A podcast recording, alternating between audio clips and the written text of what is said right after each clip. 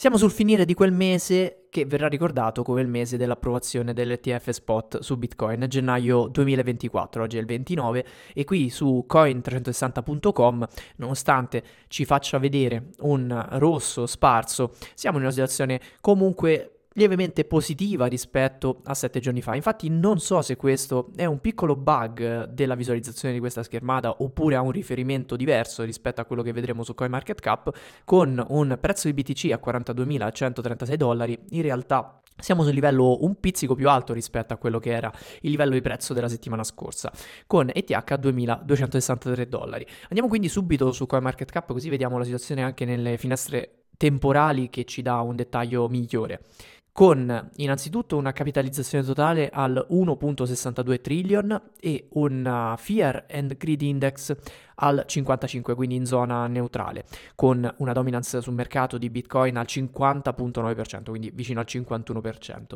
Andando a vedere quelle che appunto sono le diverse finestre temporali, vedremo che rispetto a 7 giorni fa qui CoinMarketCap ci indica un più 3%, infatti il prezzo era 40.800 dollari lunedì scorso. Mentre invece un mese fa il prezzo era più o meno questo, ci trovavamo a 41.600 dollari, comunque più o meno stesso livello, mentre invece un anno fa il prezzo era sui 23.000 dollari, infatti leggiamo un più 81% attualmente. Tutto ciò prevalentemente guidato dall'approvazione appunto dell'ETF spot. Andiamo un pochino più sul dettaglio. Qui velocemente analisi tecnica coppia BTC USD su Coinbase. Ogni candela rappresenta un giorno di prezzo per, per BTC e vediamo che dopo essere scesa, il prezzo dopo essere sceso sotto la sua media semplice degli ultimi 50 giorni, in questo momento la vede come una resistenza verso l'alto. Infatti proprio nella giornata di ieri, di domenica 28, ha provato a risuperare questo livello trovando la resistenza e tornando sull'attuale livello dei 42.000 dollari. Mentre invece la media mobile degli ultimi 200 giorni continua ad alzarsi, in questo momento fa vedere 33.800 dollari. Sono sempre più insistenti le voci per cui ci sarà un calo sul prezzo che farà rivedere e ritestare dei livelli più bassi, c'è chi parla dei 30.000 dollari addirittura.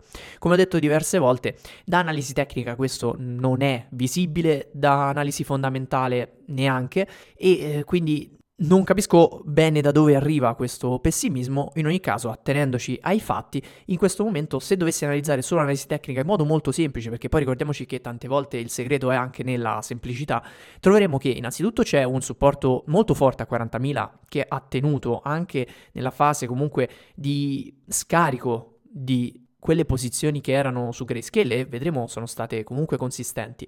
Poi più in basso abbiamo i 38.000, poi se vogliamo i 35.000 fino a, ad arrivare appunto a questo livello della media da, a 200 giorni che è 33.800.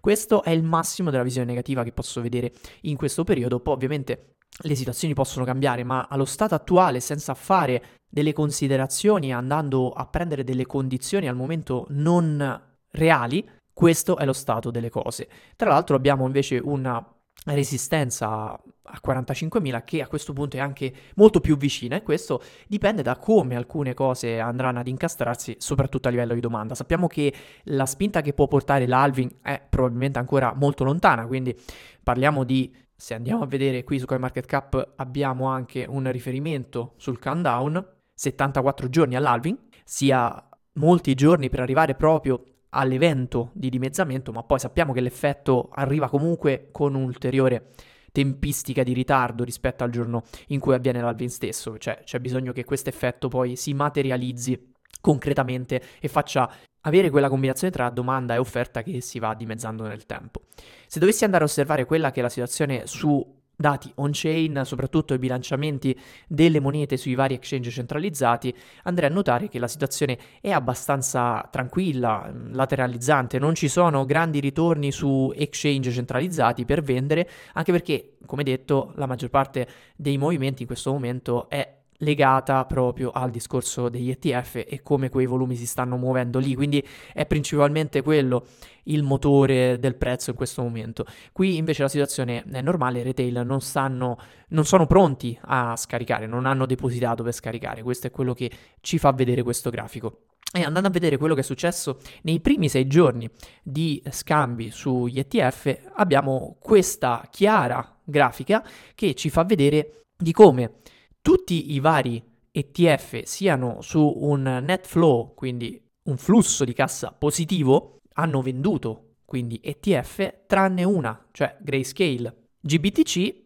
vede invece una fuoriuscita perché ha un costo di commissioni più alto rispetto alle altre, ma soprattutto perché chi aveva comprato su Grayscale aveva visto, aveva magari anche comprato con un premium, quindi ad un prezzo più basso rispetto al prezzo di mercato, poi questo premium adesso si è azzerato praticamente, quindi ha lo stesso valore di mercato un Bitcoin all'interno del trust che ora si è, si è tramutato, è diventato un ETF e quindi in molti approfittano per magari anche cambiare ETF per questioni di commissione, quindi magari c'è qualcuno che esce da Grayscale e entra su EBIT di BlackRock, per esempio, per una questione di commissioni, e c'è chi invece approfitta di questo momento proprio per uscire da quella posizione. Questo lo vediamo nettamente dove qui la fuoriuscita Grayscale è quasi 3 miliardi di dollari, ossia quasi quanto la somma di tutti gli altri.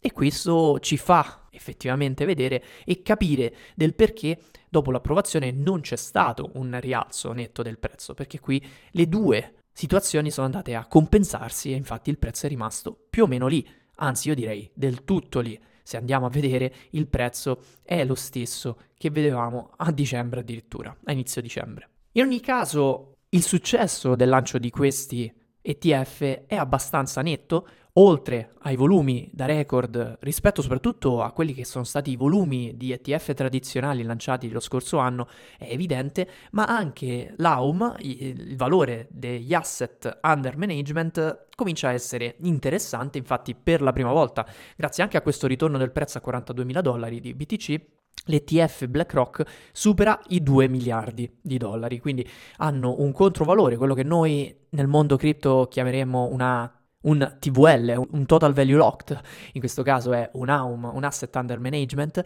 di eh, ben 2 miliardi di dollari. Probabilmente le loro aspettative su breve erano anche più alte, questo lo fa capire la condizione che c'è sulle commissioni. Infatti BlackRock ha settato delle commissioni per iShare e i suoi ETF allo 0.12%, che è una commissione bassissima. Questa durerà per i primi 12 mesi e fino ai primi 5 miliardi di dollari in AUM. Dopodiché questo aumenterà del doppio praticamente, più del doppio, allo 0,25%, che comunque rimane una commissione molto bassa. Mentre invece le altre sono andate a settare delle commissioni allo 0,21 per Ark Invest, Vanek allo 0,25 e Bitwise allo 0,2.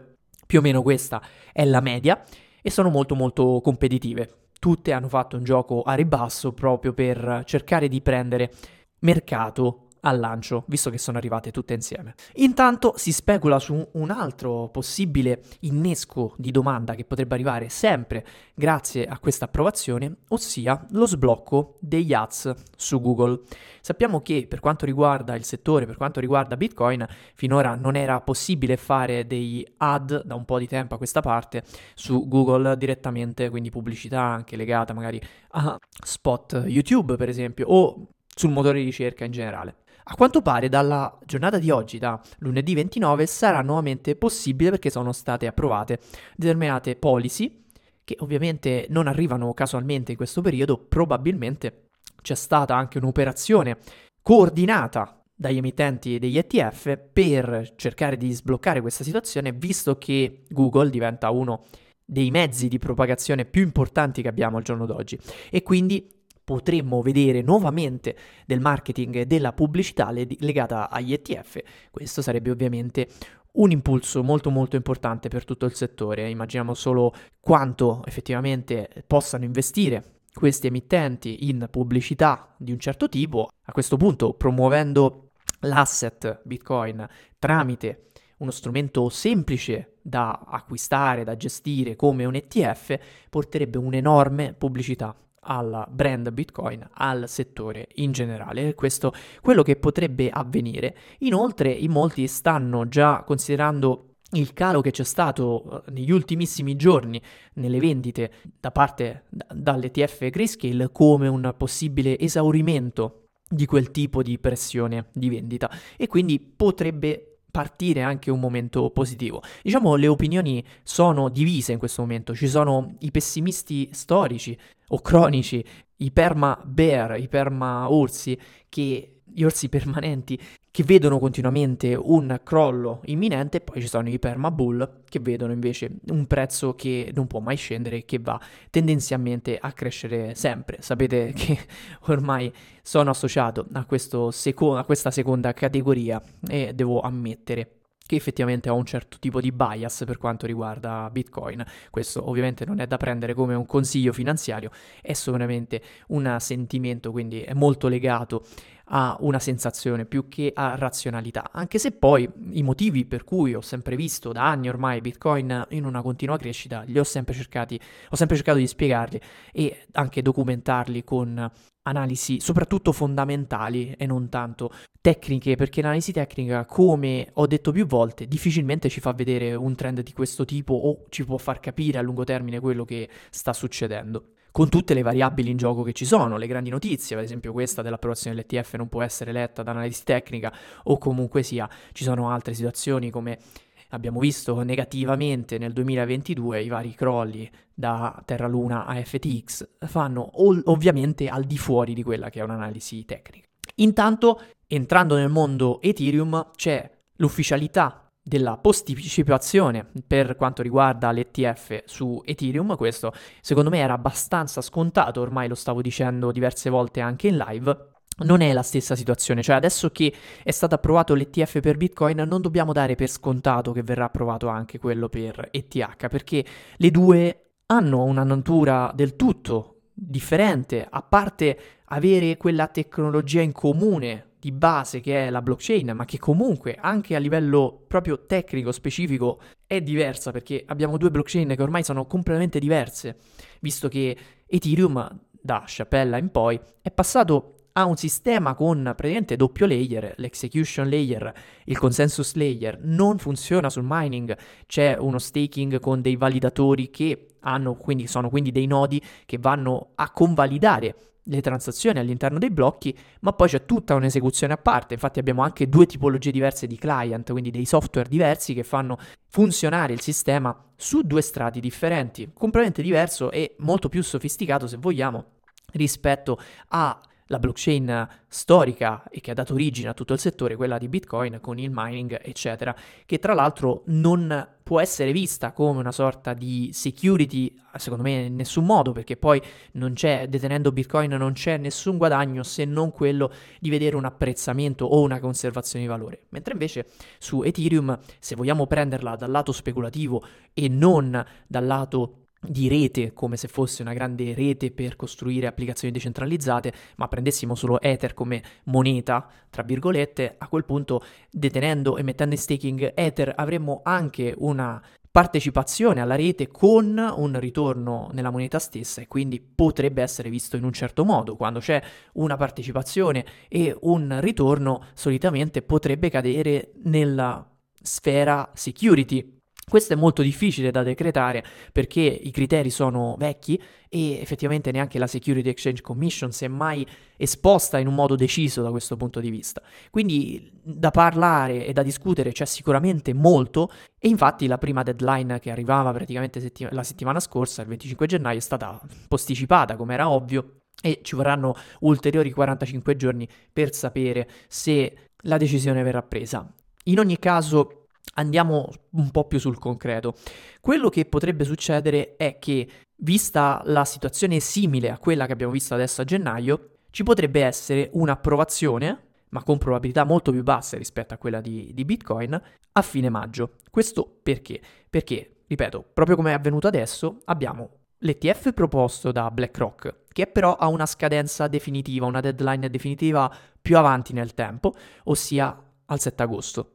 Ma allo stesso tempo ci sono altri ETF su Ethereum proposti in precedenza, quelli di Vanek, di ARC, oltre che Grayscale stesso, Invesco e Fidelity, che hanno delle deadline precedenti, il 23 maggio, il 24 maggio, il 18 giugno, il 5 luglio e il 3 agosto. L'ultima appunto è quella di BlackRock al 7 agosto. Però che succede? Se si arriva al 23 maggio e per dire si boccia la proposta di Vanek per andare più avanti, a quel punto se in generale dovesse essere approvata una delle seguenti proposte, si sarebbe bocciata la prima e si avrebbe praticamente si sarebbe dato uno svantaggio di mercato competitivo a una delle, di queste aziende rispetto alle altre. Ed è il motivo per cui anche il 10 gennaio sono state approvate tutte quante, nonostante ce ne fosse stata solamente una all'ultima deadline. C'era molto più tempo, ad esempio, per BlackRock. Però, se si fosse bocciata quella, sarebbe stata, sarebbe stata bocciata definitivamente. Poi, magari sarebbe stata approvata qualcun'altra dopo. Si avrebbe avuto. Si sarebbe dato questo svantaggio competitivo sul mercato. Questo per spiegare qual è il discorso per il quale in molti sono fiduciosi che a fine maggio potrebbe essere approvato anche l'ETF su Ethereum. Però ripeto, qui le probabilità sono molto più basse, c'è chi le stima a meno del 50%, visto che comunque è un caso differente che probabilmente richiederà più tempo. Vi ricordo che per esempio Bitcoin eh, ha dedicato, cioè la SEC ha dedicato a Bitcoin una decina d'anni per arrivare ad approvare un ETF. Questo non vuol dire che per Ethereum devono passare ulteriori 5-6 anni, però non è neanche detto che visto che è stato approvato Bitcoin, allora via libera per tutte vista la natura differente, che magari in modo superficiale qualcuno non vede, ma che chi poi approfondisce bene, e a questo punto sembrerebbe proprio che le cose comincino a prendere una piega di approfondimento abbastanza professionale, direi, non, non la vedono proprio così. Ma passiamo a discorsi più interessanti che non sono legati a un aspetto di giudizio o regolamentativo, ma qualcosa di tecnologico che sta per cambiare tutto il settore ancora una volta. Infatti è in arrivo Denkun. Ne ho parlato diverse volte. Denkun è l'aggiornamento più importante che avremo nel 2024, ma probabilmente anche in questo ciclo. Ricordando che definisco ciclo quello che viene definito dagli alvin di Bitcoin, quindi da 4 anni in 4 anni, di 4 anni in 4 anni. Denkun chiamato così perché praticamente è la parola che è, che è data dalla fusione Deneb e Cancun, due aggiornamenti per quanto riguarda Ethereum, porterà il proto dunk sharding e i blob. Quindi l'opzione di poter andare a parcheggiare, sempre tra virgolette, dei dati in uno spazio che poi è uno spazio non definitivo ma temporaneo, infatti dopo de- determinati giorni quei dati non sono più disponibili e quindi non vanno a pesare sul peso complessivo del blocco e della rete, questo darà però la possibilità di scrivere molto meno on-chain sulla blockchain, che è una delle più costose come sappiamo, e quindi permettere un'efficienza e una scalabilità soprattutto per le soluzioni tipo layer 2. Quindi questo aggiornamento, qui adesso ho fatto un recap, come molti sapranno, è già stato rilasciato sulla prima testnet, su Girly. Infatti su Girly già si possono usare i blob. Il test sta andando avanti e sta andando avanti bene. A questo punto, in questo blog post, l'Ethereum Foundation ufficializza le date delle altre due testnet, Sepolia e Holsky, che arriveranno il 30 gennaio, quindi domani arriva Sepolia, e poi il 7 febbraio arriva la terza e ultima testnet. Anche dall'Ethereum Foundation ci dicono se questi due test andranno bene, assumendo che Sepolia e lo Ski questi due upgrade andranno bene, Denkun verrà poi programmato per il rilascio in mainnet. Questo vuol dire che ci sono ottime probabilità che Denkun e la scalabilità su Ethereum arrivi con questo primo step, chiamato da molti proto dunk sharding, già a marzo. È uno step propedeutico che poi porterà al full dunk sharding, che avrà tutta una, un upgrade ulteriore per la scalabilità. Ma intanto accontentiamoci di questo aggiornamento perché soprattutto sui vari layer 2, quindi parlo di Optimism, delle reti ze- a zero knowledge, di Arbitrum, quindi sia Optimistic Rollup che Zero Knowledge Rollup vedranno un decremento delle fee fino a un 10 per. Quando pagavamo 10 centesimi, adesso ne paghiamo 1, ad esempio, per fare le transazioni. Questo porterà tutta un'altra ondata di accessibilità sia a livello di sviluppo che a livello di utilizzo vedremo tantissime nuove applicazioni nascere, essere proposte, provare, tentare, fallire su questo ecosistema. E su tutto l'ecosistema EVM porterà una nuova linfa a questo settore e con l'ausilio di aggiornamenti che stanno andando avanti in parallelo, pensiamo al AP4337 che in molti conoscono come account abstraction, porterà anche un filtro alla difficoltà di accesso a questo settore per chi si stesse perdendo in questo momento, mi riferisco al fatto di poter utilizzare delle applicazioni su Ethereum senza la difficoltà di dover saper utilizzare un wallet non custodial, Metamask, hardware wallet vari. Ci sarà la possibilità di avere un'interfaccia, quindi una abitudine ad utilizzare il web in stile Web 2. Lo dico in modo ancora più semplice. Potremmo utilizzare ad esempio finanza decentralizzata o applicazioni che girano su Ethereum con il semplice login tramite email e password, senza pagare fee, senza bisogno di aver idea di quale rete, di quale layer 2 dobbiamo utilizzare, eccetera, eccetera. Com'è possibile? Grazie a queste due cose. In primis, appunto, l'efficienza che aumenta, quindi i costi che si abbassano, e poi grazie appunto all'account abstraction.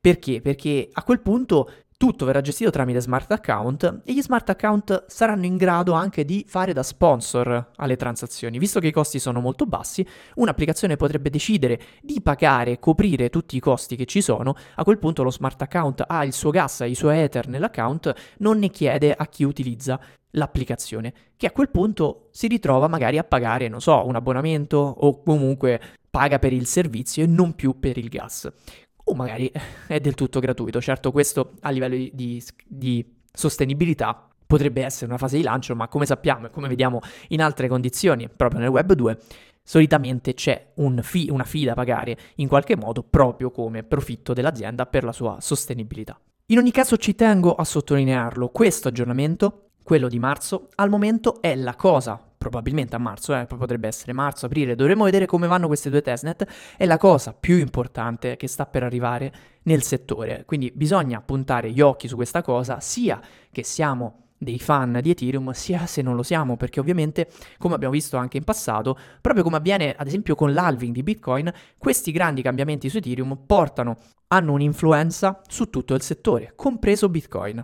La domanda più importante di tutte, come Ethereum user o Ether holder, quindi se hai degli Ether, c'è qualcosa che devi fare? La risposta semplice è no, non devi fare nulla, perché non è un passaggio che andrà a cambiare la moneta, non è un passaggio che andrà a cambiare in modo significativo l'utilizzo della blockchain, che già è cambiata in modo significativo con il passaggio alla proof of stake.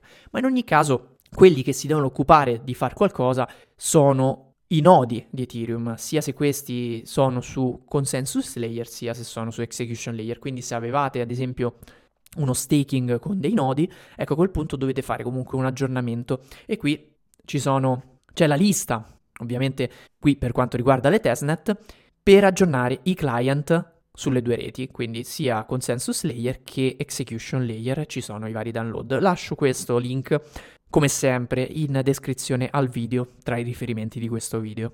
Per chi non fosse interessato al lato fondamentale, se volete una mia opinione, malissimo, anche se siete interessati solamente alla speculazione, dovete per forza occuparvi anche del fondamentale perché è da lì che vengono effettivamente poi le conseguenze anche sul prezzo. C'è un'analisi del prezzo che va tenuta in considerazione visto che l'offerta potrebbe subire un incremento notevole sul mercato. Infatti c'è un movimento molto molto importante da Wallet Celsius, l'azienda che ha chiuso i battenti nell'ultimo bear market, l'azienda che faceva lending, lending e borrowing in modo centralizzato e che deve ripagare i suoi creditori.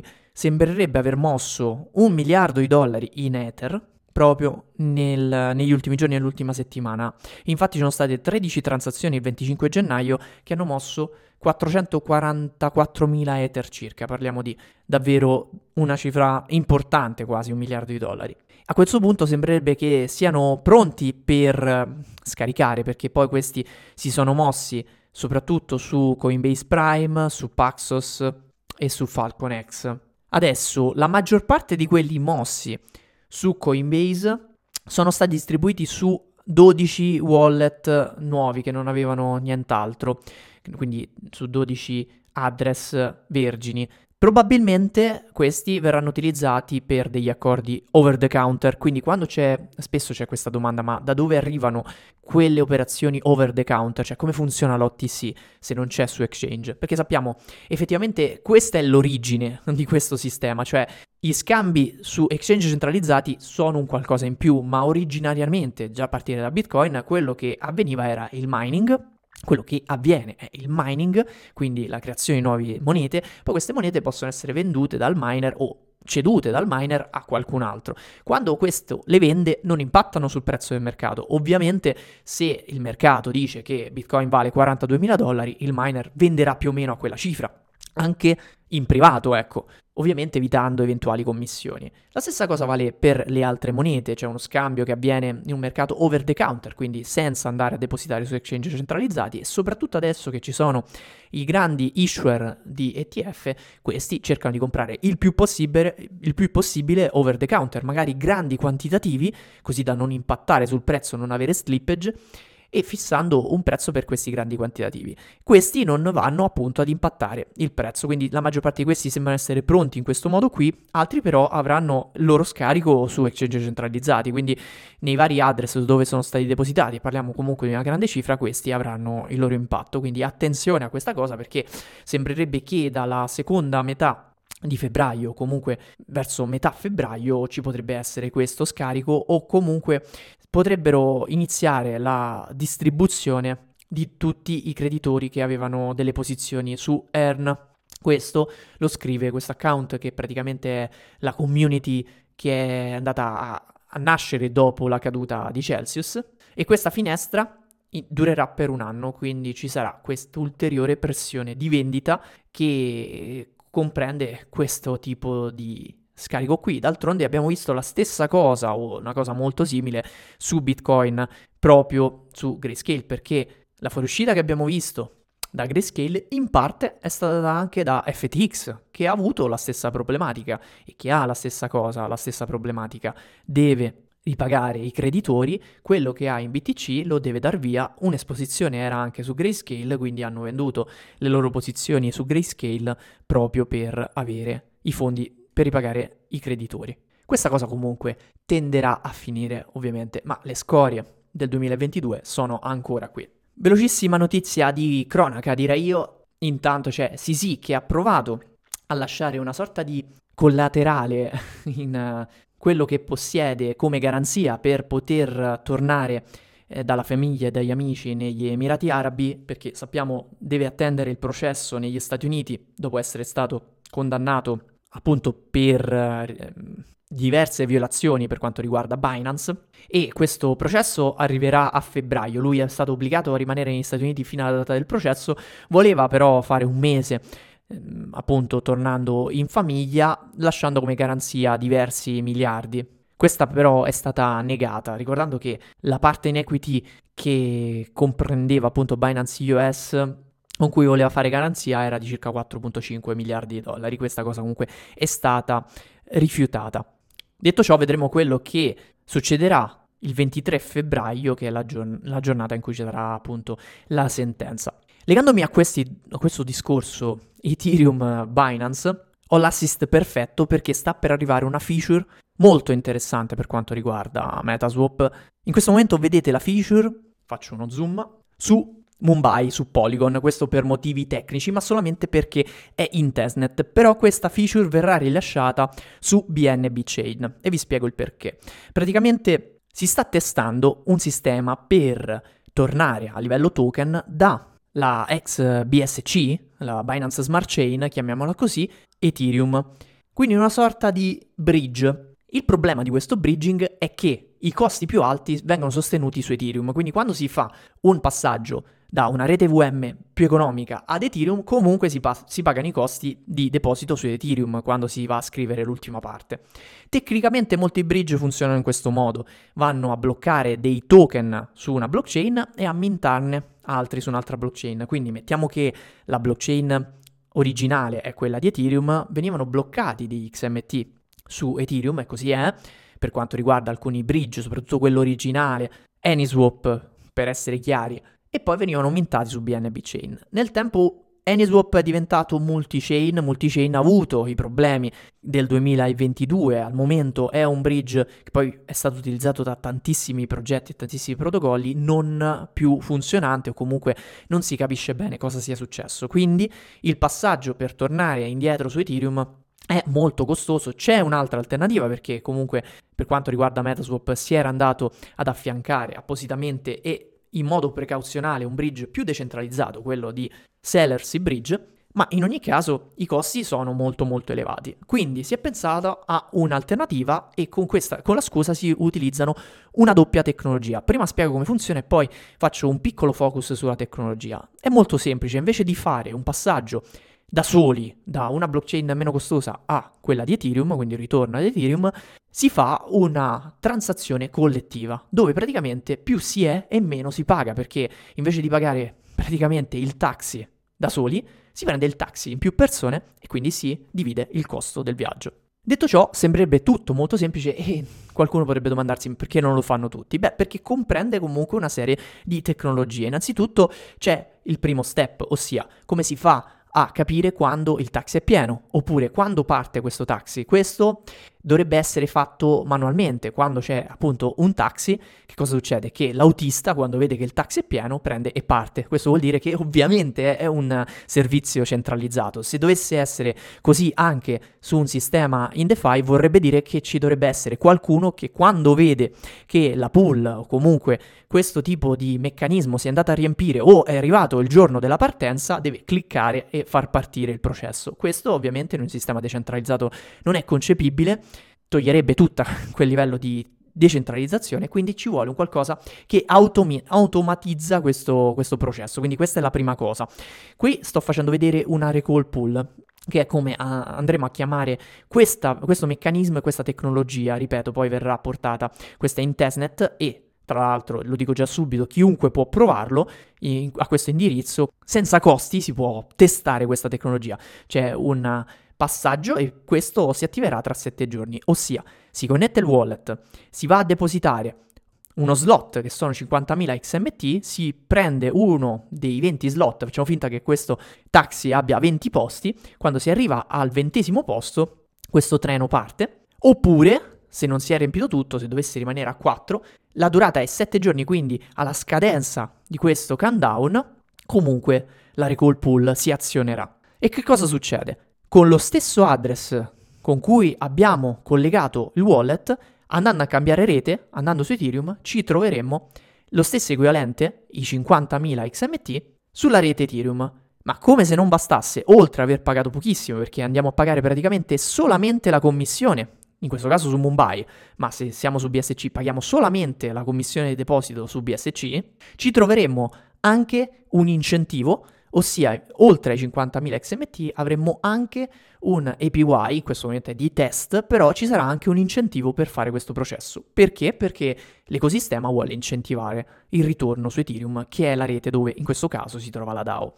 Detto ciò, in modo molto sintetico, la parte tecnica è quella che si può trovare su blog medzwap.finance, che ricordo riporta tutti gli aggiornamenti del, del protocollo e spesso leggo ma sta succedendo qualcosa, si sta facendo qualcosa su Metaswap, soprattutto da token holder. Mi stupisco di come il token holder, il token holder non vada, perché è suo interesse, ad informarsi sul blog ufficiale, dove con cadenza praticamente almeno settimanale arrivano aggiornamenti continui su quello che si sta facendo, articolati su dei blog post come questi, oltre a riportare poi il tutto anche sui vari social network. Questo ultimo blog che è uscito questa mattina spiega come funziona questo ultimo processo e spiega anche come poterlo utilizzare in testnet, quindi c'è la guida per come utilizzare anche la Faucet per provare questo test su Mumbai. Vi consiglio di buttarci un occhio anche perché non costa nulla e si sta valutando un incentivo e quindi un premio di partecipazione a questa fase di testnet per provare la nuova feature. Comunque il riferimento è all'articolo precedente che si può cliccare sia qui che direttamente andare a visionare sempre nel blog post. Vi ho menzionato il primo sistema, ossia quello dell'automazione. Invece di avere un click automatico quando la pool si è andata a riempire, quindi quando arriva a 20 di 20 o quando scade questo countdown, che cosa succede? Che un sistema automatizzato fatto da Chainlink Automation, quindi con nodi, link decentralizzati, va a attivare lo smart contract che fa la transazione al posto nostro. A questo punto però che cosa succede? Seconda complicazione, qui non parliamo di una transazione che si muove sulla stessa rete, quindi da Mumbai a Mumbai in questo caso, ma mettiamo che siamo in mainnet da BSC a BSC, ma dobbiamo portare i token dalla Binance Smart Chain ad Ethereum. E come si fa? Bisogna mandare un messaggio interchain, quindi un interchain message. Questo messaggio viene mandato da un altro sistema Chainlink che è chiamato CCIP, che serve proprio per alimentare la interoperabilità cross-chain. Questo è un aspetto ovviamente tecnologicamente un po' più complesso, non avrei tempo di spiegarlo qui. In ogni caso ci sono due funzionalità che vengono utilizzate da questa feature che a livello user experience per l'utente è semplicissima, basta collegare un wallet e fare un deposito e in automatico si ritroverà il quantitativo depositato più gli interessi sulla rete Ethereum con il costo della rete più economica, mentre dietro e senza dover fare nient'altro perché il tutto è automatizzato, mentre dietro c'è un sistema molto complesso che utilizza due tecnologie che però permette di abbassare e abbattere notevolmente i costi. A questo punto qualcuno si starà domandando perché su Ethereum? Beh, ho già detto, innanzitutto la DAO per quanto riguarda questo token è su Ethereum, ma poi ricordatevi l'aggiornamento al Proto Sharding che è alle porte, quindi in questo momento è importante tornare sulla rete principale anche perché il tutto si andrà a sviluppare su Layer 2, quindi in questo momento tutto l'ecosistema Ethereum è orientato a un sistema roll-up centrico, la stessa cosa a mio modo di vedere dovrebbero fare o dovrebbero comunque valutare tutte le varie DApp perché la scalabilità avverrà lì. Ricordo che Metaswap è già presente su Optimism dove ci saranno importanti novità proprio in vista del proto dunk sharding. Ne parleremo più avanti. La finestra per oggi su Metaswap è stata ampia proprio perché c'era una no- novità e c'è una novità molto importante anche a livello tecnologico, ma un'altra novità è stata già annunciata qualche settimana fa, ve l'abbiamo detto anche live su Coinsquare, la prossima live, cioè questa settimana, mercoledì, ore 21, ci sarà il ritorno dei Crypto Avengers. A grande richiesta ci troviamo mercoledì sera con Marco Crotta, Blockchain Café, Alessandro Mazza, che avrete conosciuto come CryptoIta, Filippo Angeloni, con me, con Luca Boiardi, Crypto Gateway, con il grande Giuseppe, conosciuto come Zaragast, e Mauro Caimi di Trading On. Amici storici del settore, ci faremo un'analisi su quello che è il 2024 episodio e puntata da non perdere. Ci troviamo mercoledì sera. Grazie a tutti per l'attenzione, ovviamente per il Crypto Monday ci troviamo lunedì prossimo. Buona settimana a tutti.